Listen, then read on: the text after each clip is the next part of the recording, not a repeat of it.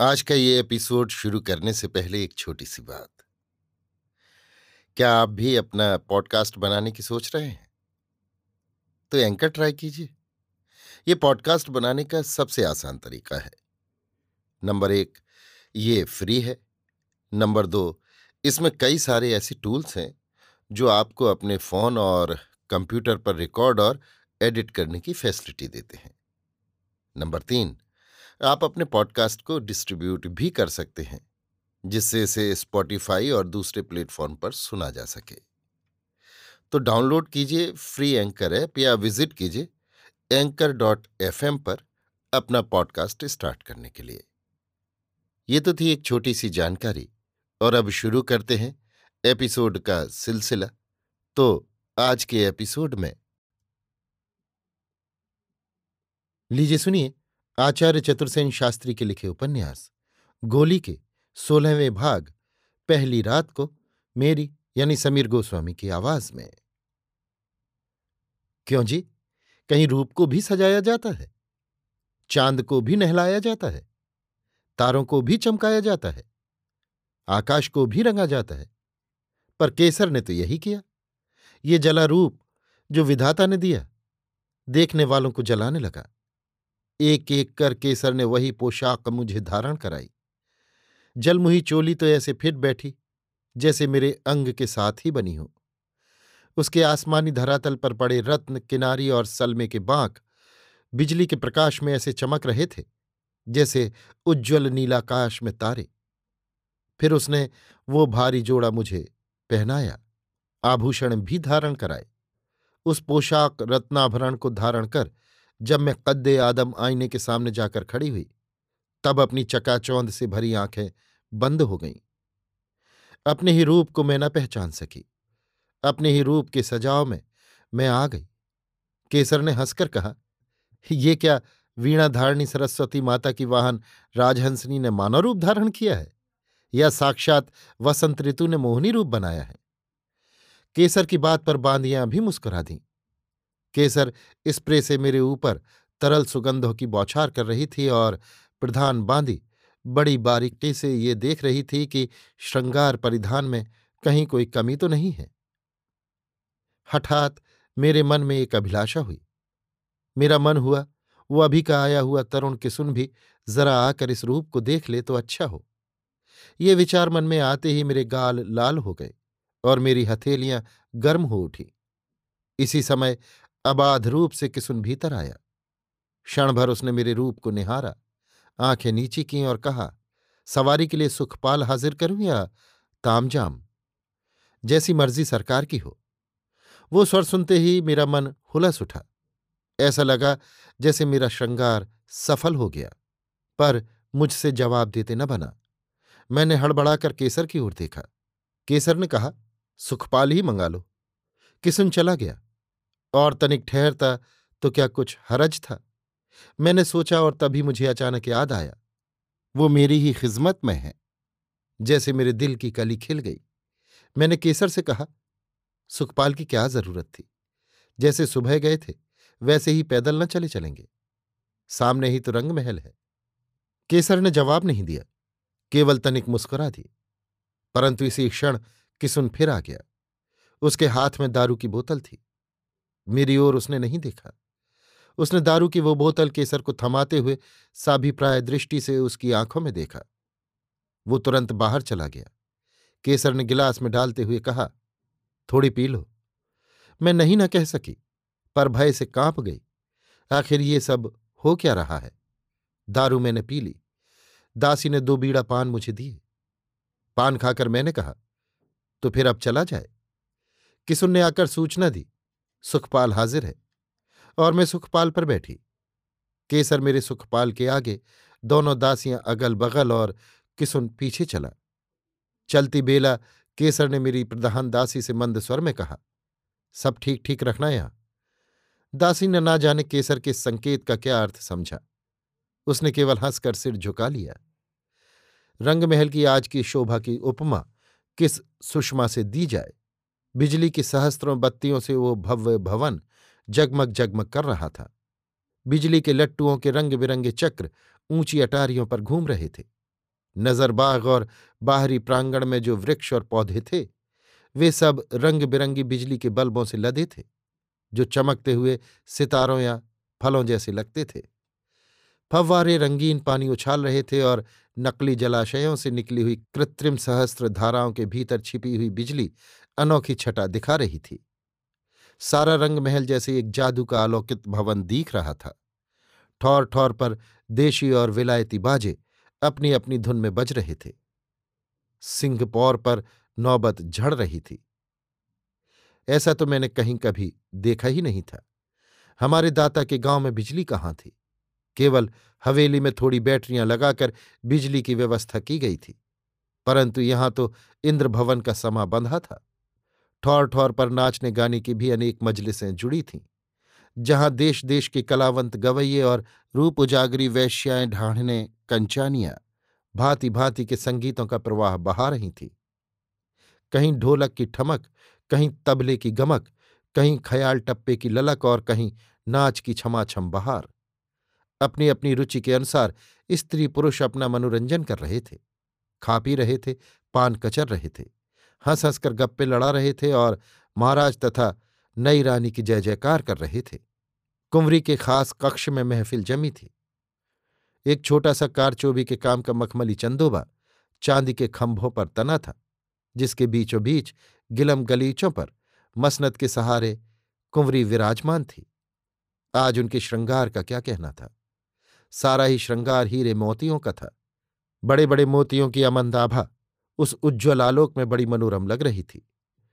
उनके हीरे के कुंडल, कंठहार, पन्ने की करधनी और नीलम की पहुंचियों पर जब बिजली की रोशनी पड़ती थी, तब सचमुच ऐसा लगता था जैसे क्षण क्षण पर बिजली ही कौंध रही हो। उनकी पोशाक भी बहुत भारी थी। सुना था अस्सी हज़ार रुपयों में वो जोड़ा दिल्ली के कारीगरों ने तैयार किया था। उनके अंग पर इस समय लाखों रुपयों के रत्न सुशोभित थे।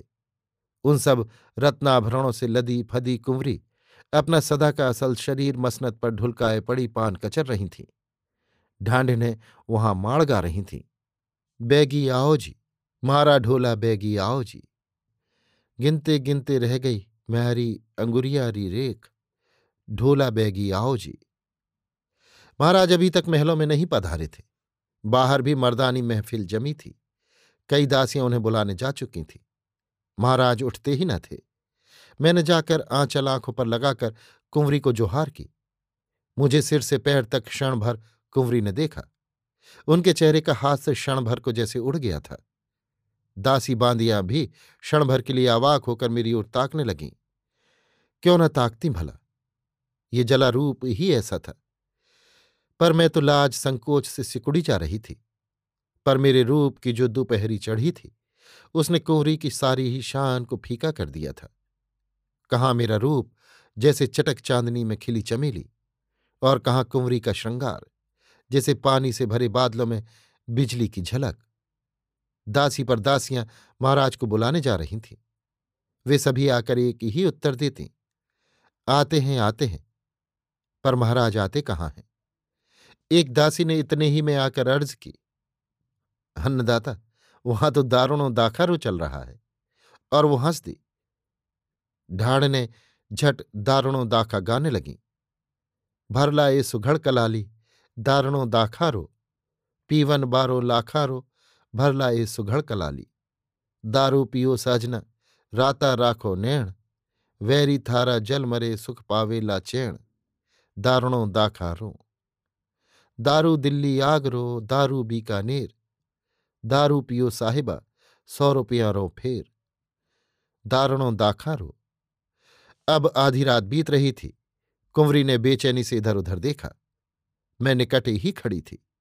उन्होंने मेरी ओर देखकर कहा, तू जा चंपा, उन्हें ले आ। ना जाने कुंवरी को ये क्या सूझा। सुनकर मेरे अंग पसीने से भर गए। मैंने घबराकर केसर की ओर देखा। केसर ने कहा, मैं जाऊँ अन्नदाता? वहाँ बाहर की महफिल में इसका जाना क्या ठीक होगा? कुंवरी को भी जैसे जिद हो गई। उनकी भ्रिकुटी में बल पड़ गए। सदा से ही उनकी ये आदत थी। मर्ज़ी के खिलाफ तो वो कुछ भी बर्दाश्त नहीं कर सकती थी। उन्होंने कहा, नहीं, चंपा ही जाए।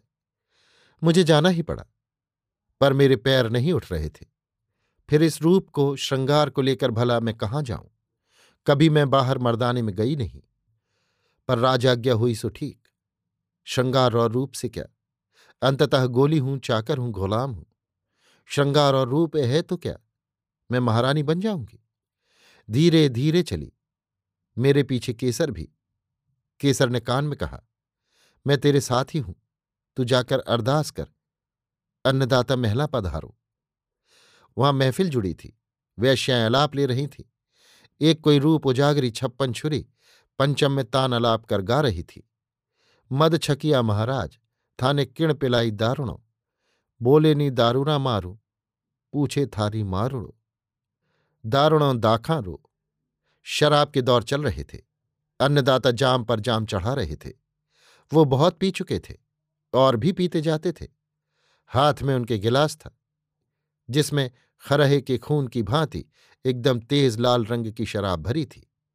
आँखें उनकी शराब से लाल हो रही थीं, चेहरे पर मूछे चढ़ी थीं। हल्के गुलाबी रंग की पोशाक पहने थे। गले में उनके बड़े बड़े पन्नों का एक कंठा पड़ा था। मैंने सहमते सहमते निकट जाकर जोहार की और कहा, महला पधारो महाराज हो। महाराज ने मेरी ओर देखा और जाम से भरा हुआ हाथ मेरी ओर बढ़ा दिया। क्षण भर मेरी नज़र केसर की ओर घूमी।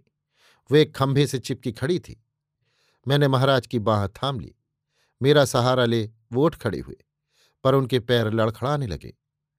उन्होंने अपने सारे ही शरीर का बोझ मेरे कंधे पर डाल दिया।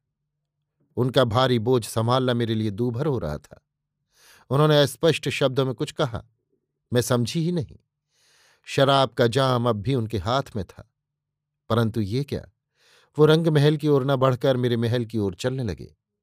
मेरे कंधे पर झुके हुए। ऐसा लग रहा था कि अभी लड़खड़ा कर गिर पड़ेंगे। उन्हें संभालते हुए मैंने कहा, उधर अन्नदाता रंगमहल की पौर उधर है। रहने दे, तू चली चल। और वो जैसे मुझे ही धकेल ले चले।